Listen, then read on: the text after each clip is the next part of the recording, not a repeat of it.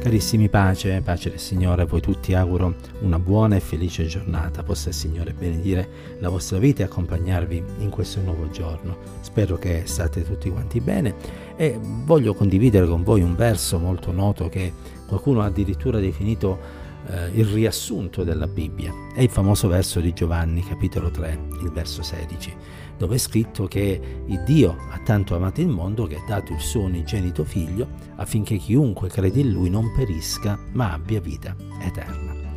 La prima cosa di cui questo verso ci parla è dell'amore di Dio, che non è un amore di eh, piccola entità, ma è un amore di grande entità. Ha così tanto amato il mondo. E questo amore egli lo dimostra verso ogni creatura. Non è qualcosa di limitato a qualcuno, anzi è scritto che Dio non ha riguardi personali.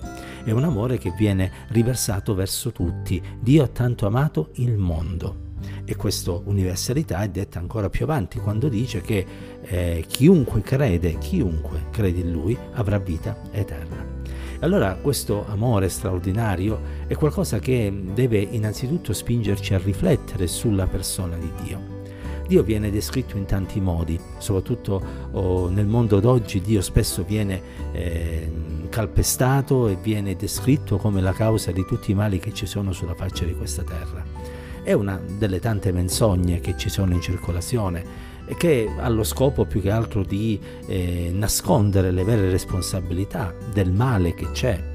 È come se noi dovessimo dire che le guerre che ci sono in questo momento, in questo mondo, e sono tante, eh, fossero una conseguenza eh, dell'esistenza di Dio.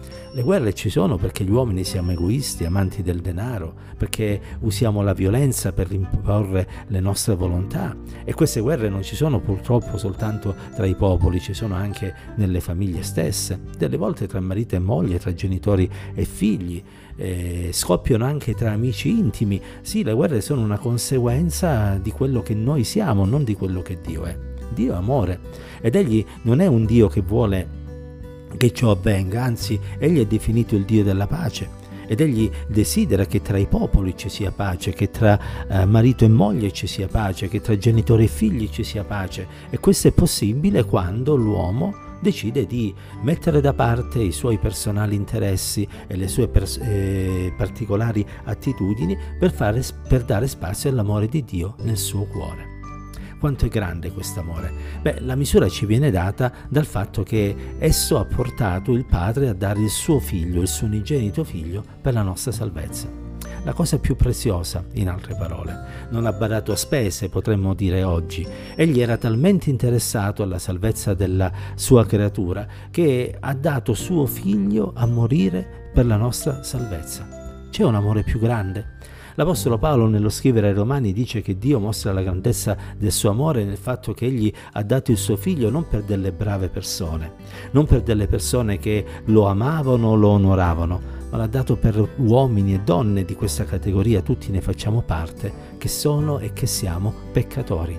Che in altre parole trasgrediamo la sua legge, che in altre parole ci dilettiamo nell'offendere la sua santità, che in altre parole eh, preferiamo delle volte ignorare quello che la scrittura, la sua parola, i suoi comandamenti insegnano. Egli l'ha dato proprio per noi.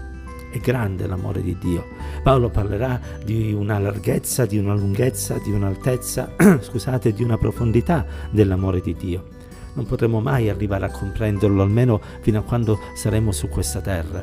Eppure Dio lo mostra ugualmente e lo continua a mostrare verso tutti, tutti gli uomini. Egli desidera che ogni uomo possa essere salvato. Infatti abbiamo letto, Dio ha tanto amato il mondo che ha dato il suo unigenito figlio affinché chiunque crede in lui non qualcuno, ma chiunque.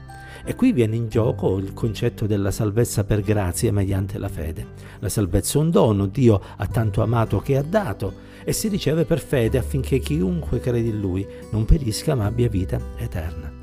Dobbiamo in altre parole riconoscere quello che siamo dei peccatori e accettare il fatto che non c'è nessun'altra strada se non Cristo per poter essere purificati dai propri peccati. E quindi dobbiamo credere che quel sacrificio è potente ed è l'unico capace di poter cancellare i nostri peccati. E qui la domanda è naturale, spontanea. Hai creduto nel Signore? Non ti chiedo se tu stai frequentando una religione, se tu sei evangelico o evangelica, se tu oh, hai una consapevolezza delle scritture, una conoscenza eh, teologica, ti sto chiedendo se hai creduto se in altre parole stai riponendo la tua fiducia e la tua fede nel Signore Gesù Cristo e se hai creduto lo puoi dire guardando a quella che è la tua vita. Perché Giacomo dice che la fede senza le opere è morta e che la fede che invece è accompagnata dalle opere è, è una fede viva. E quindi quali sono le opere che accompagnano la tua vita? Non significa che tu sei salvato o salvata per le opere, ma significa che se sei salvato, salvata, se hai creduto, la tua vita è una vita diversa, una vita che onora e che eh, segue gli insegnamenti della parola di Dio. Significa che nella tua vita ci sono dei frutti buoni, i frutti della presenza dello Spirito Santo, i frutti che sono una conseguenza della rigenerazione. Hai creduto? Hai permesso a Cristo di entrare nel tuo cuore e di cambiare la tua vita? Se ancora non lo hai fatto, che aspetti? Stamattina Basta andare al Signore, pentirsi dei propri peccati, chiedere aiuto per non rifarli più nella propria vita e invocare il sacrificio di Cristo come strumento per il lavacro dell'anima propria. Diventerai una nuova creatura, sarai un figlio, una figlia di Dio e anche per te si potrà dire che non perirai ma vivrai in eterno. Il che non significa che non passerai per la morte, o meglio, non ci passerai se sarai viva nel giorno in cui il Signore tornerà, ma significa semplicemente che quando la morte sopraggiungerà, tu non farai altro che passare dal tempo all'eternità nell'attesa della resurrezione del corpo, per poi essere sempre alla presenza di Dio nella Gerusalemme celeste. Credi in questo nuovo giorno, affida il tuo presente e il tuo futuro al Signore, permetti allo Spirito di Dio di trasformare la tua vita. Che la grazia, la pace, l'amore e la presenza del Signore ci accompagnino ancora oggi. Dio ci benedica insieme.